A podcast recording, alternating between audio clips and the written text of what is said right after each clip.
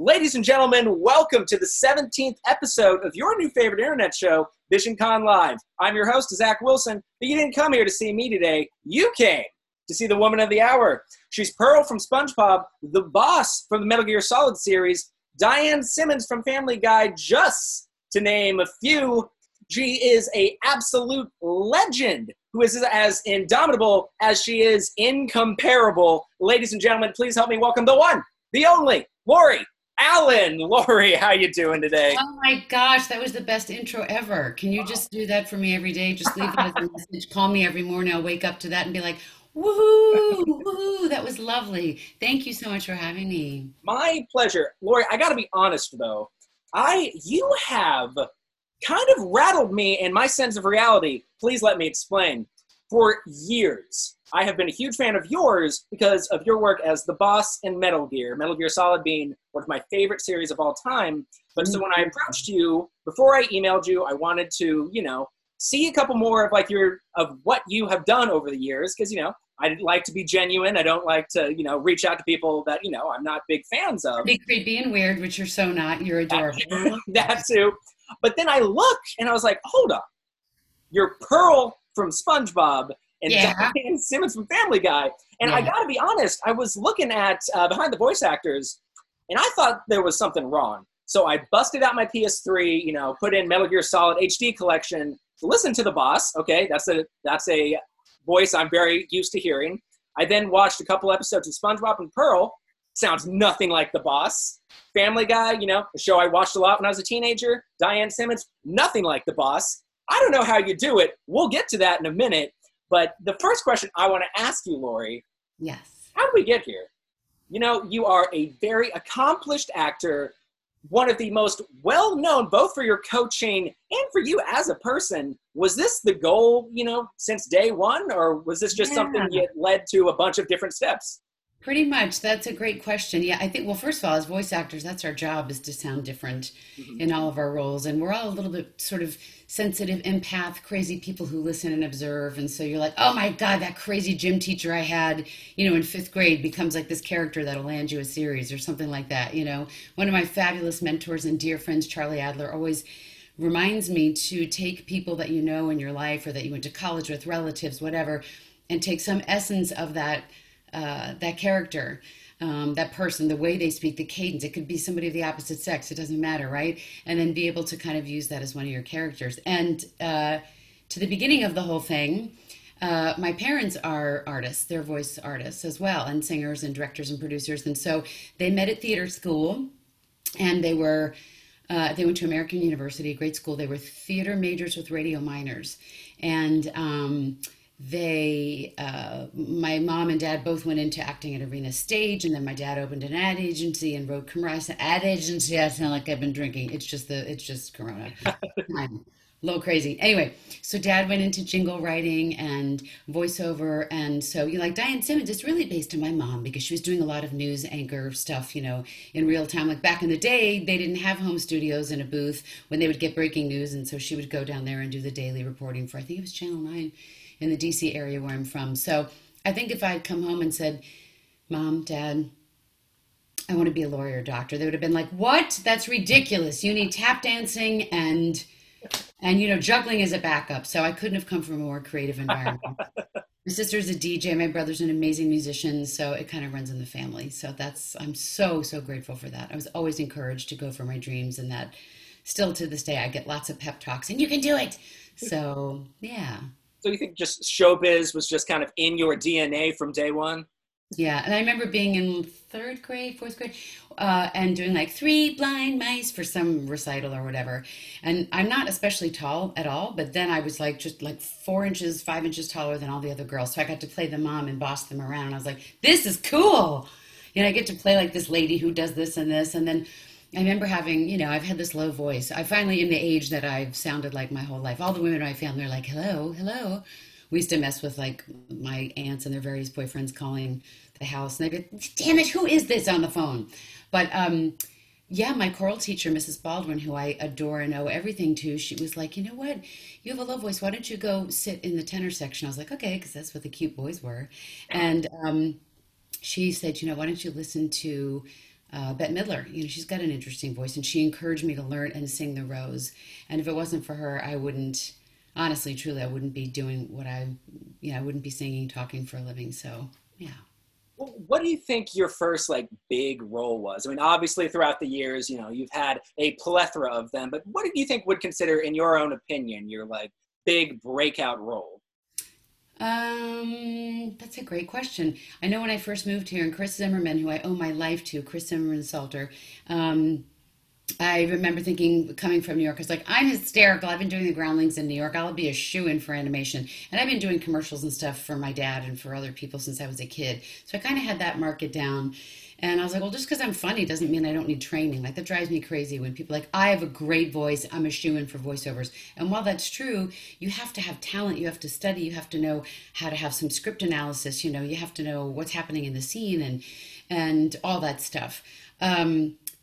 But so Chris was wonderful, and I did kind of like a pre-Family Guy thing with Seth MacFarlane when he first got out of Rhode Island School of Design. And so it was called Larry and Steve, and I played this like lady who had sold a talking mattress to the talking dog. And so that was sort of like a really cool thing. And then she cast me in SWAT Cats, and that was so awesomely intimidating and amazing. I got like on-the-job training because it was Jim Cummings and Mark Hamill and Gary Owens. I played his niece, and Candy Milo and Charlie Adler, and I know I'm missing someone. So that was amazing for Hanna Barbera, when Hanna Barbera existed, which is amazing. And then Fantastic Four, maybe in 1994, might have been the breakthrough thing with my dear, dear friend and one of the loves of my lives, Quentin Flynn and Bo Weaver and Chuck McCann. So we got to do that in 1994, and that was the coolest thing ever. And then a couple years later, I booked Family Guy and SpongeBob in the same year, which was just an anomaly. I mean, talent, yeah, there's some talent that goes along with that, but it's just extraordinary luck, and I'm so grateful for the blessings that have come my way, for sure. Well, you say that, you know, talent but a lot of luck, which I'm sure there's some truth to that, but I wouldn't underscore your talent, because you brought up two great points that I wanted to make. So Diane Simmons, you know, you can definitely hear a lot of Diane Simmons in your natural voice. However, I would also argue, so if here's, you know, on the spectrum, here's Diane Simmons, you know, maybe here somewhere is the boss, some of your other characters, and then Pearl is, you know. They're also, well, Pearl is very much a part of me. I probably shouldn't have threw that. But right? Pearl's like a big crazy teenager. And, oh, absolutely. But like, her voice is so different than all of the other voices that like I threw over there. I mean, that's kind of where Pearl's register is. So kind of how do you sculpt a voice, like all of these different voices that are so different from one another, yet still cultivated into their own individual beings? Well, it's our job again as voice actors to fill in the imagination of and come to life and bring to life whatever the writer has created. And once a script comes to a voice actor where there's hopefully not only a character description, a breakdown, a spec, but hopefully you get to see what the character looks like, right? And if you don't, that's where your imagination comes in. That's where you fill in all the blanks, and you think about what their childhood was like. Who did they talk to? Who do they hang out with? Is she an alien? Does she have braces? I mean, all sorts of crazy things, you know? And so that's what's so fun about my job. And I remember, this is actually, pardon my boobs right into the thing. I remember when I saw this in my breakdown for my audition, and she was, you know, this, I forget exactly what the spec was, but it was, hold on, Finn, I'm letting my dog hold on to that. So, you know, I knew she was this teenager, and she was kind of a bratty but lovable daddy's girl. So it was like, it's kind of a California thing. And then I knew she had to be really big, because she's the biggest animal in Bikini Bottom. So I just kind of added this big thing to her voice, but kept that sort of like girly, I love them all, my dad's cheap, but I'm still a daddy's girl. And then out she came, and then, you know, added a laugh, and that seemed to stick over the past 20 years, and we're still going strong. So, yeah, daddy. So I just knew her voice was big and large, and like I said, the boss, it's just me when I'm pissed. The boss, when I'm pissed, and like, when I want to take out the current administration and things like that, I just kind of tapped into that.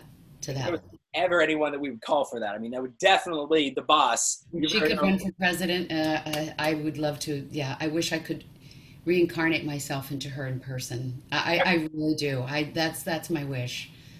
Well, I would definitely vote for you, because not only are you a very accomplished voice actress, actor, entertainer, you're also a great person, as well as an animal activist and very own vegan, which is something I kind of want to talk about, because I've, you know, tried in the past, you know, to go vegan, you know, and to kind of take a more active approach, you know, to help these animals. However, you know, I've personally have kind of had, you know, trouble sticking to it. So kind of what's your secret with, you know, sticking to vegan? And you want to talk a little bit about your animal activism? I try to support a lot of amazing organizations and people. One of my best friends is Fia Pereira, and she has saved a bajillion goats and horses and piggies, and I might text her actually while we're speaking to find out, because to make sure I understand her her charity. I have some dear friends at Animal Hope and Wellness. How I first got into animal activism was I was going through a terrible breakup, and I knew that the best way to sort of get yourself and oneself out of that kind of grief and just sort of shock and sadness was to go be of service. So my dear friend Fia said, you know, I've been following her day job. She's an amazing writer, screenwriter, and we wrote a pilot together called Do the Voice. Her day job, if you will, was working for the Humane Society, trying to stop the SEAL Club campaign where they do that to them, which is horrible. So she said, I've been following this U.S. No to Dog Meat, or U.K. No to Dog Meat, and so we sort of took some of their posters, which they encouraged, and we put on a protest outside the Hollywood Bowl, and it was a very quiet, peaceful protest, and we had some, I said, let's get some of the writing in Chinese so that, and the Americans were like, I don't eat dogs, but the Chinese people were crying because what happens over there is there's stolen dogs bred just for human consumption, and they're, sorry to say this, but they're, you know, they're tortured in every imaginable way that you could imagine before they are consumed, because before they're killed, while they're alive, skinning, cutting off their paws, you name it, because they believe that the meat is sweeter the more the animal has endured that kind of adrenaline and pain, and that it has more healing properties, let's say, or cools them down. Like in Korea, they have the Bacchanal Festival. In China, there's the Yulin Dog Festival, clearly not a festival. So that's how I entered into that. And I just try to support a lot of groups as much as I can. WUFA, I have some lovely ladies that start that, Women United for Animal Welfare and Animal Hope and Wellness. And I have so many different individuals, and I will post them all over my page so that everybody can see. And my friend Fia, who you can probably find her Global Activista on Instagram, and she her Facebook page is public. Fia, F-I-A, Pereira, P-E-R-E-R-A. And then I work a lot with Jane Mitchell of Jane Unchained, and that's amazing. And I work a lot with Mercy for Animals, and also my dear friend Alem, who puts on National Animal Rights Day, and so we do that every year. And it's really about, I mean, I always had to sort of like watch cholesterol just because my dad's history. You know, everybody's got something in their family, like dimples, like cholesterol, like cellulite, like receding gums, I don't know, you know what I mean?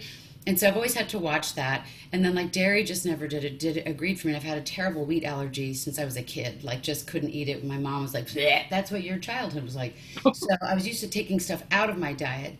And when we started this, we started to carry on with the U.S. No to Dog Meat and stay in that sort of world. Someone lovingly said to me, you might just want to watch these two videos, you know, if you're going to do an animal organization and sort of be a voice for the voiceless. And I was like, oh, I don't need to watch any. Yeah.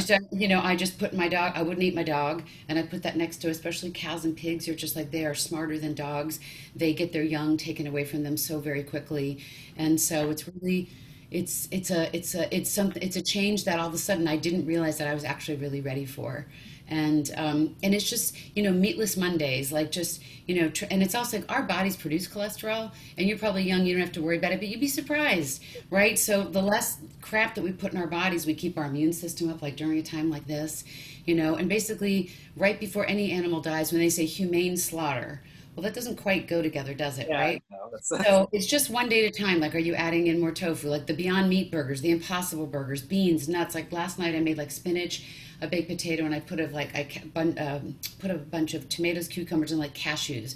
There's nuts. There's a bajillion ways you can get your calories. I mean, clearly I'm not a skinny, tiny little thing.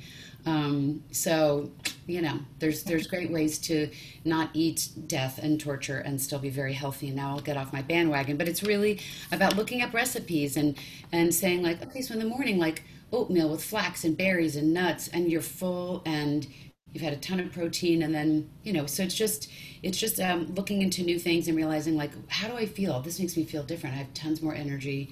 Edamame, like you'd be so surprised what food has protein, broccoli, spinach, Spinach has so much protein, so does broccoli. Because everyone goes, where do you get your protein from? Vegetables have plenty of protein, so does quinoa. So there you go. Well, and I mean, you jumped on off the bandwagon now, but I'm going to jump back on it because first off, I didn't expect to become like, you know, a more well-rounded person after this interview. So I appreciate you for that. But I also wanted to talk about, because, you know, I was doing research like I do on all of these guests, and I found a story on your website that truly touched me and, you know, made me tear up, which admittedly isn't that hard to do. But the story about how you rescued your own dog. Mm. Well, it was during that time that I'm going to start to cry. It was during that same time, and my dog, Harry, I've always grown up with big dogs. St. Bernards, my aunt had Mastiffs. I love big dogs. And my big dog, Harry, had lost his, I went through a bad breakup. I lost my one boy, Frankie, to cancer. From diagnosis to death was like less than 2 weeks. And so it was just me and big Harry. He was part Newfie, part Chow. And, you know, hip stuff as they get older, especially, but he had something called degenerative myelopathy. So he walked like a drunken sailor, and he would drag his feet, and I'd have to, you know, really, you know, tend to his knuckles and everything. But he was totally still very present and happy and eating and wasn't making any accidents in the house. But then all of a sudden, he just took this like slight turn. I was like, nope, I'm not giving him 1 second of not having his dignity, not 1 second. And I remember I was doing an interview for Inside Out. They were doing some, like CNN was doing some Pixar interviews on all of us. And I was like, I was so distraught about Harry that I stopped at a gas station. I was like, shit, I better put like at least $5 of gas in the car, which in California, you always leave a full tank of gas in case there's a mass exodus and you have to leave, right? So I always have a full tank of gas.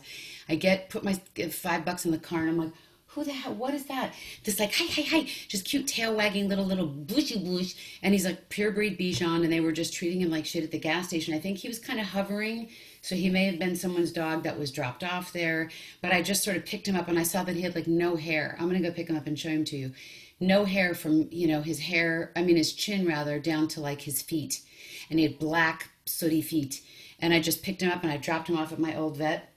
I came home, and Harry kind of gave me, it was a sign, it was the first time he couldn't get outside by himself, and I said, okay. So I said, you know what, honey, I don't know if you know what's wrong, but because it's not, you can't feel the nerve thing, Harry, I said to him. And so then we sent him over the Rainbow Bridge that night, and then I sort of got a message from Harry that he was like, I want you to go get that little white guy, that little white doggy. And I did this hippy-dippy spiritual reading, and the girl was like, why do I keep seeing a white dog? She goes, never mind, sorry, it's about Harry. Hold on a second, the white dog is there again. She goes, Harry wants you to go get him. And I had SpongeBob the next day, and we record 2 to 6. And this woman said to me, you're gonna go get Bumble. That's what I named him. My friend Tracy, a makeup artist friend of mine, because he had crazy hair, looked like the Abominable Snowman. She's like, he can't be named Phil, which I named him after the really hot vet tech that got him back in shape, looking good. So I was like, all right, so he'll be Philip Bumble. So so at about 4:25, I'm sitting there kind of panting in the booth. And then our director, I don't think Tom Kenny was directing at the time, and somebody was like, Lori's got like one pickup line or two lines at the end. Let's record them and get, I walked out of Nickelodeon at 4:30. I went right to where I had boarded Bumble, and I brought him home. So there was not a day. They crossed over by like 2 days, but there wasn't a day, not even one night where there wasn't a baby in the house. My first little dog, and then I just rescued a new guy before from Barking Bitches. They're a great rescue, phenomenal, because I wanted Bumble to have a buddy. They're tolerating each other right before the pandemic. So you wanted to see Bumble, did you say, Zach? I absolutely did. Well, duh, hold on. Oh, ladies and gentlemen, this is so exciting. Now's a great time to rescue. Bumble, come say hi. And then Finn, you come say hi too. But now's a really good time to rescue, because everybody's quarantined, and so a lot of people can't be at the shelters, and so hi Zach, hi Uncle Zach. Hi. Oh my God, he's so precious. Look at that face. He looks so sweet, but he can be a little devilish and run around. He can be kind of moody, but he did my baby. My baby, look at this baby, so cute. He just had a bath. That's all the issue, because there was a raccoon that decided to take residence under my patio. Oh, good. This is the new doggy from Barkin' Bitches. He's so cute. This is the new guy. Ah! Hi, Uncle Zach. Can I have a kiss? Give me kisses. He's like, I'm on camera. I'm very nervous.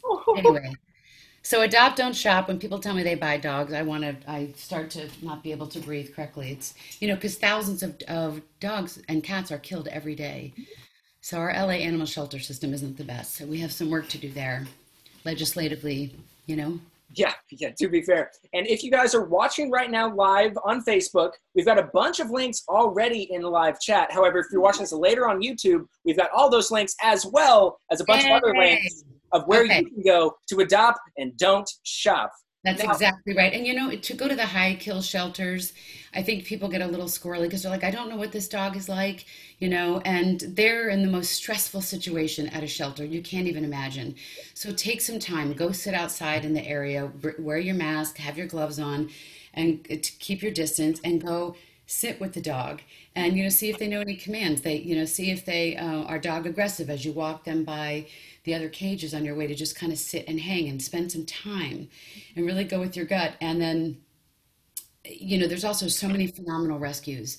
Pickle Pants Rescue, which is a dear friend of mine, Karen, and she named it after my dogs, Harry and Frankie, may they rest in peace. And they're a wonderful organization as well. And I think it's important to go to a rescue as well, because if that makes you feel better that they are a little bit vetted, but they're still going to be a different dog when you bring them home. Yeah. You know, and it's always an opportunity to give love, to share love. I mean, we need them just as much as they need us. Well, we really need them. They teach us a lot of unconditional love, especially during this time, and patience. For me, it's about patience, you know, and getting them to get used to each other and, you know, things like that.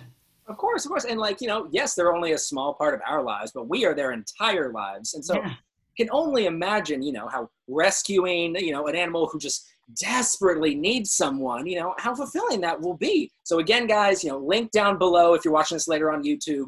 But the next thing I want to talk about, Lori, not only, you know, if I stopped right there, you're already a supremely talented entertainer, you know, rescuer and animal advocate. But I'm going to add another thing on the list. You're also a VO coach, a mentor to hundreds. You know, how do we get into that? Hold on, because I like to be bossy. Okay. No, I'm texting my friend Fia. I'm saying, what is your rescue that I should promote live right now? Absolutely. Yay. So anyway, thank you for asking about that. You know what it is?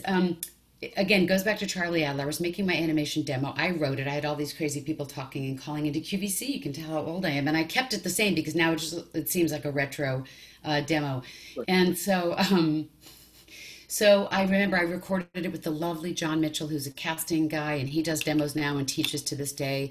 I met him through the lovely Elaine Craig casting. They're just a lovely bunch of folks there. And I said, can I bring Charlie Adler in? And Charlie's like my energy times like 1,000. And so he was like, faster, louder, funny. If you're going to do Liza Minnelli, she needs to be really drunk. So I was like, okay, so it's Liza. You know, and, you know, like I'd been on Cow and Chicken and I did this voice. I was kind of like pre-Pearl. And so with Charlie, and John Mitchell said, sure, bring Charlie in. So that turned into something that I did. I started coaching, and then I was like, I just started doing demos. I love to see when people can connect with and find their true self, and they're not just focused on finding a funny voice, that they're actually acting and they're being in the scene and they're creating the world. And who are you talking to? And it's just like live action. A mic just happens to be there. What just happened? What are the stakes? What do you want from the scene? What do you want from the character? What's your point of view about it? And it gives me, it's like instant gratification. And I'm like, yes.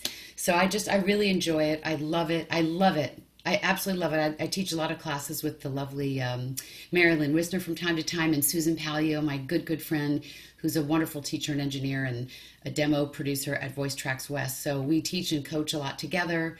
And then, well, I was making a list actually last night. We must have done, like, in the past several years, at least like 30 demos or so. So we have a really good time doing that, animation and commercials. So, and with the real read seeping into commercials so much, I was like, so for a voiceover person like mine, anybody over the age of 40, we grew up with like on sale now or introducing the all new, you know, so how do we go with the trend of making that real read sound real and that it's still coming from a place of like you actually care about the product? So I sort of managed to figure out how I do that.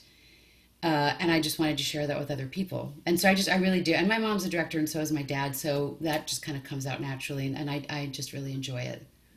Well, that actually perfectly transitions my way to my last two questions before we go into the plug zone. Now, a lot of people that have watched this show, since we've been doing a series on voice actors, you know, all of them are big fans of the guests, but they also are people who are interested in getting into voice acting or are already in it, but just want to know how to be the next Lori Allen.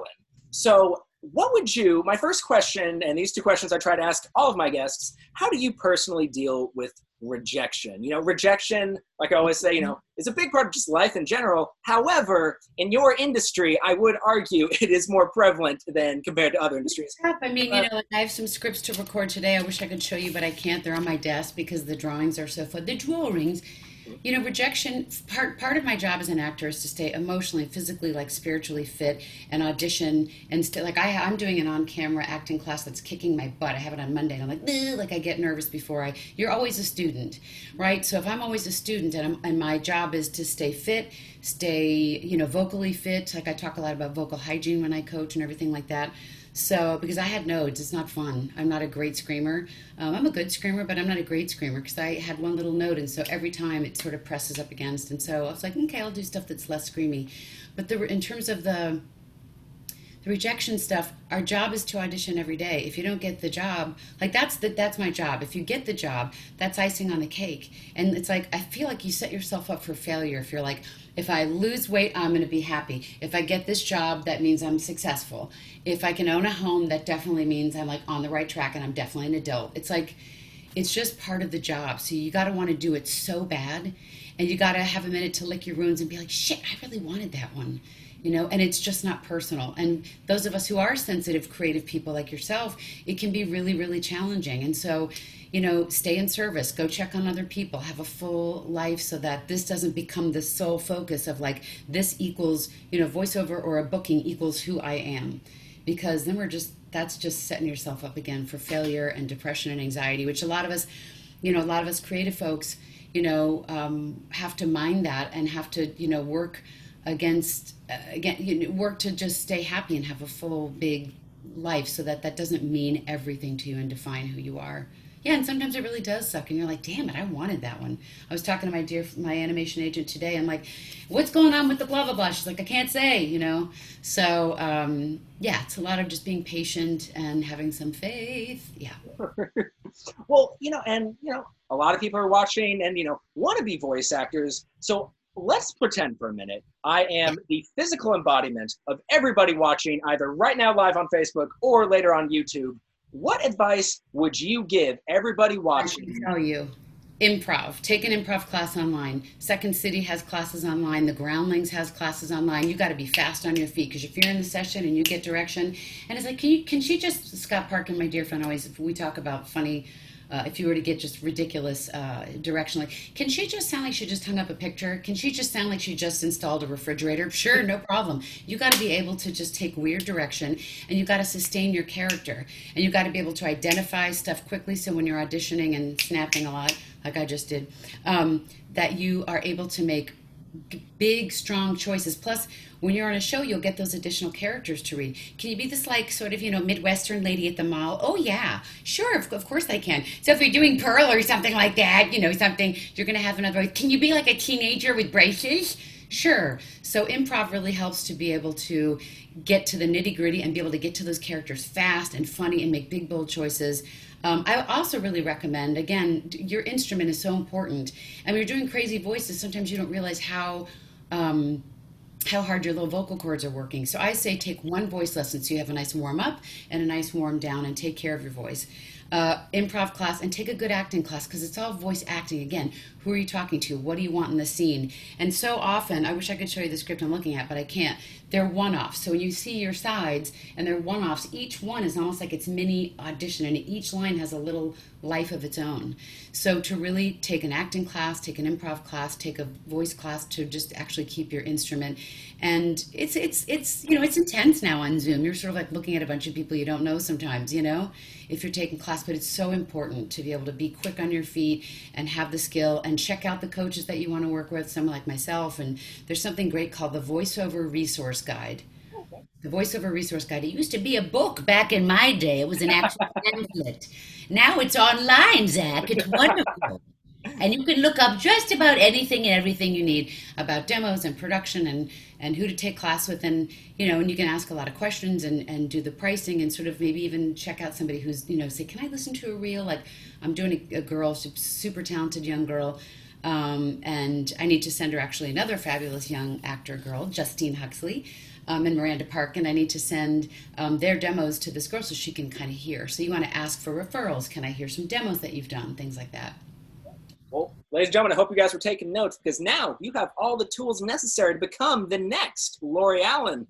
But with that said, ladies and gentlemen, I know plenty of you have already asked questions and comments for Lori Allen, either in the live chat or you've messaged VisionCon the page. Yes, let's get to them. I'm sorry if I talk too long. Oh, no, you're fine. You can do either, and this is your last chance to do so, because, ladies and gentlemen, we're in the plug zone. Lori Allen. Just keep watching SpongeBob. We're on to our 21st year.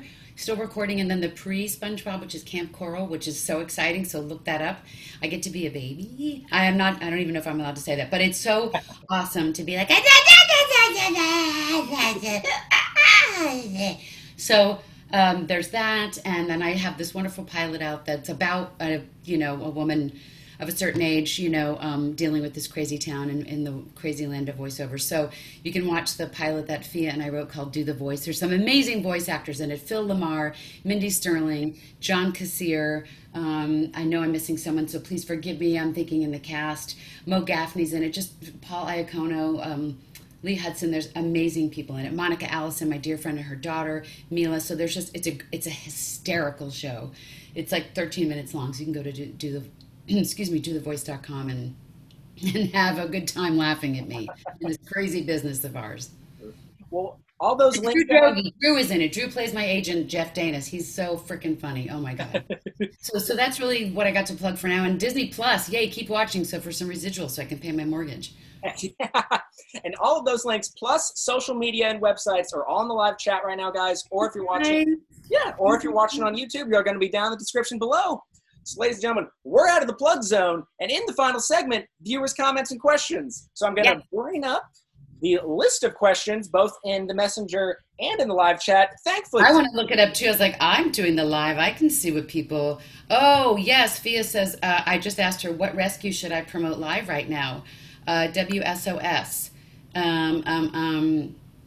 which is for the elephants. Tell me a quick one line, and social media. Great, so I'll get back to that in a minute. All right. It's Wildlife SOS. Sorry, it's Wildlife SOS, quick brain fart.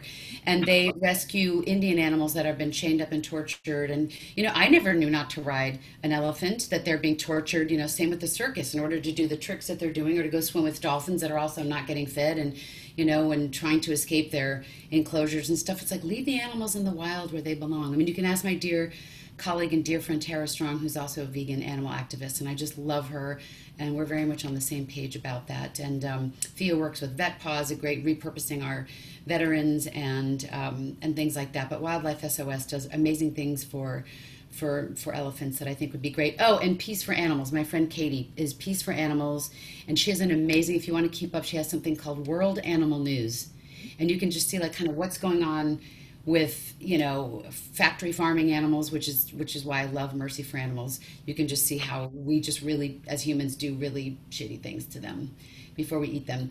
And then Katie has her organization Peace for Animals, but she has World Animal News. So there's a bunch of fun things. And like I said, Jane Velez Mitchell, badass, Jane Unchained. Bam! She is out of control. More energy than I do on any given day, times 10,000. Well, all those links will be in the description below, guys, on YouTube. So much. But thank you for doing that. Of course. We all got to work together to make this world a better place.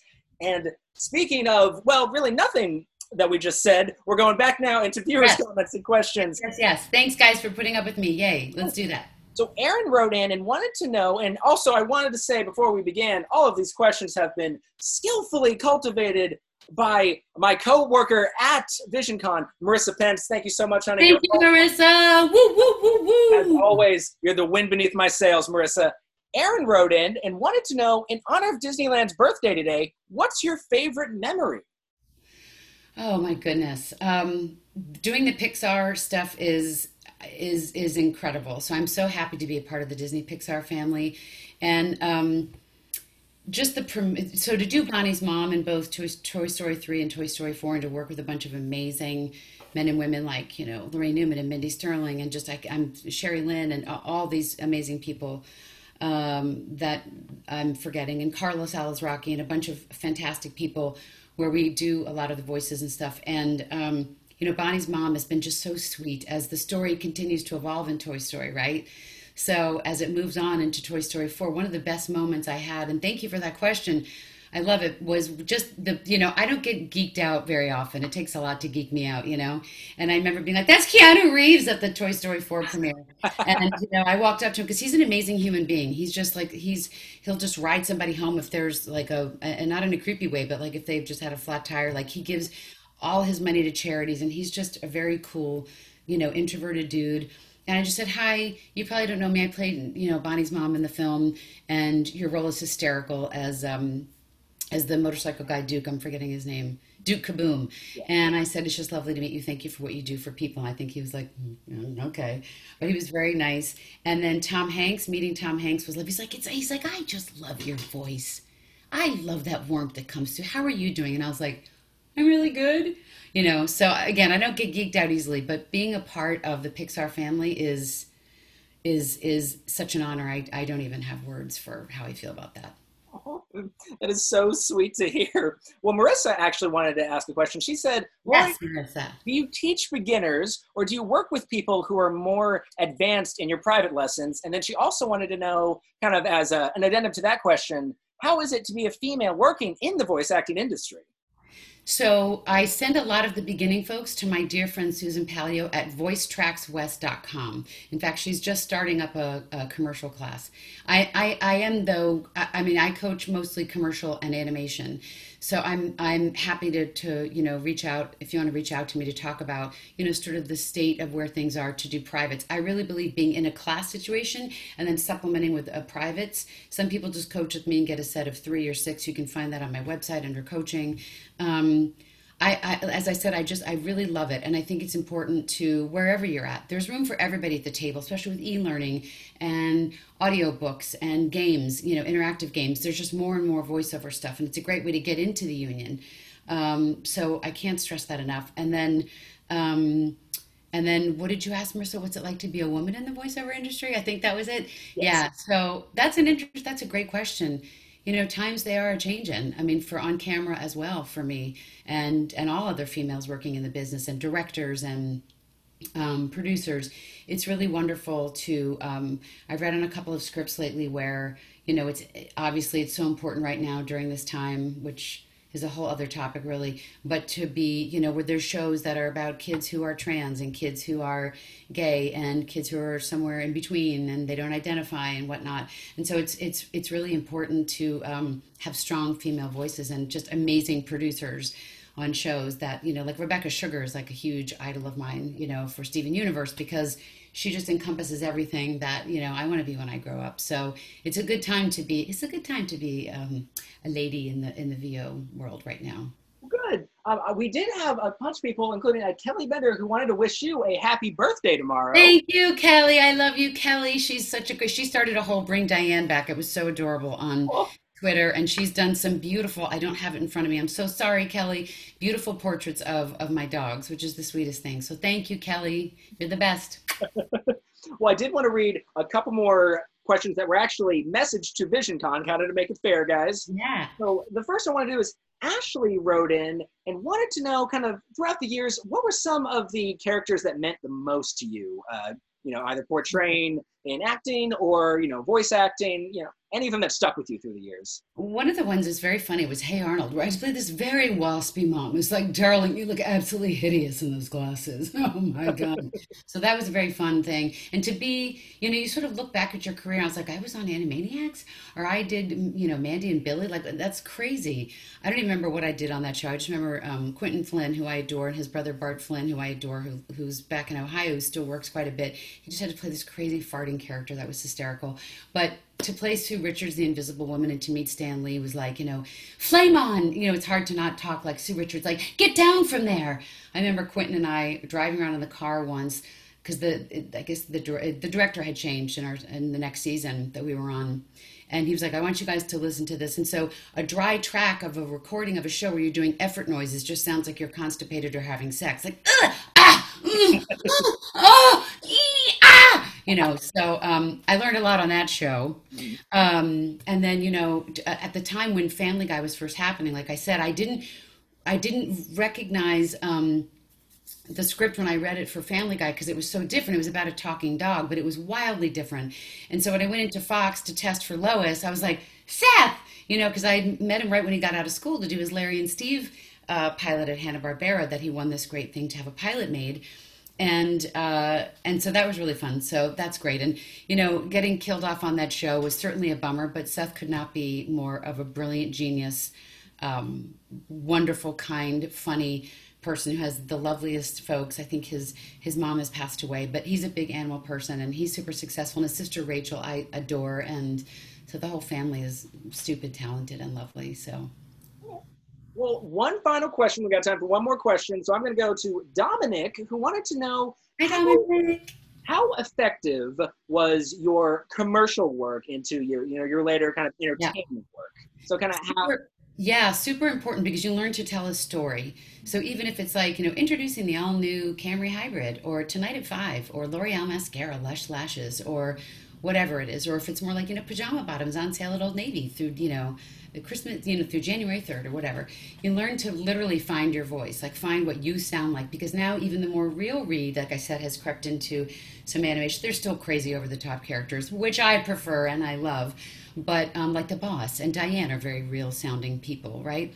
So to find your voice commercially, and also an agent can really get to hear what you sound like. And so, you know, this many people want to be actors. This is how many people are. This many people want to be in voiceover. And this many people are. This is how many people want to do animation. But there, like I said, there's room for everybody as long as you've got some kick-ass training and perseverance like nobody's business. And really the way in the door is through having a really good, well-produced commercial reel. And I hate it when people are like, oh, my friend can just edit that together. You have one chance to make a first impression. Like you wouldn't go to an orthodontist if you broke your ankle, right? Go to someone who produces demos. Like myself and Susan, or Chuck Duran, Mary Lynn Wisner, Tim Friedlander. Those are just some off the top of my head real quick that I can think of. So they're amazing, you know? So you want your studying and your demo to be like kick-ass. Well, ladies and gentlemen, that's all the time we got today. So ladies and gentlemen, this has been episode 17 of VisionCon Live. Now, before we hop up and I go clean up that water I spilled when I threw that box, Lori Allen, is there anything you want to leave us out on? I don't think so. I just feel so bad because we probably didn't get time for questions, enough questions, because I rambled on as usual, per usual. Yeah, plenty. I just want to say one thing to everybody during this time. It's a very scary time right now, and it's a very weird time. I've had so many crying jags and like stuff where I've thrown across the room because it's a really stressful time. So anything and everything that you're feeling, don't be afraid to reach out to get help. Check on your family members. Check on your friends. When you're having a shit day, check on somebody else. Make sure they're okay. Make sure you're exercising. Make sure you're, even though you're zoomed out, all of us are like, I can't look at another device. You know, get in therapy if you need to right now. It's an important time for your mental, physical, spiritual, like sanity, because, you know, and when people are like, you know, but it's my freedom to just not wear a mask. No, actually it's not, because like I have really bad asthma, so I wear a mask for you and you wear a mask for me.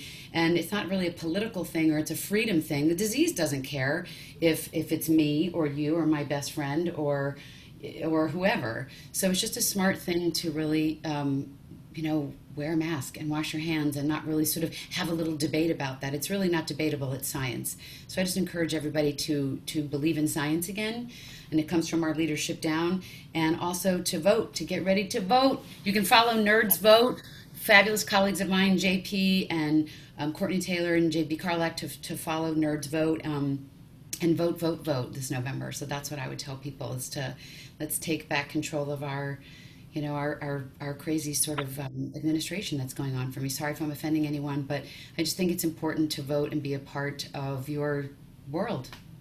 Literally could not have said it better myself. Well, ladies and gentlemen, this has been episode 17 of VisionCon Live. Make sure to tune in next Monday, July 20th at 9 p.m. Central Standard Time for my interview with Lucy Christian, Nami from One Piece, Uraraka from My Hero Academia, and Honey from Orin High Host Club, just to name a few. But until next time, I've, of course, am your host, Zach Wilson, but much more importantly, this has been my special guest, Lori Allen. You guys take care, stay safe, and always remember, guys, take care. Life's better when you've got friends to share it with.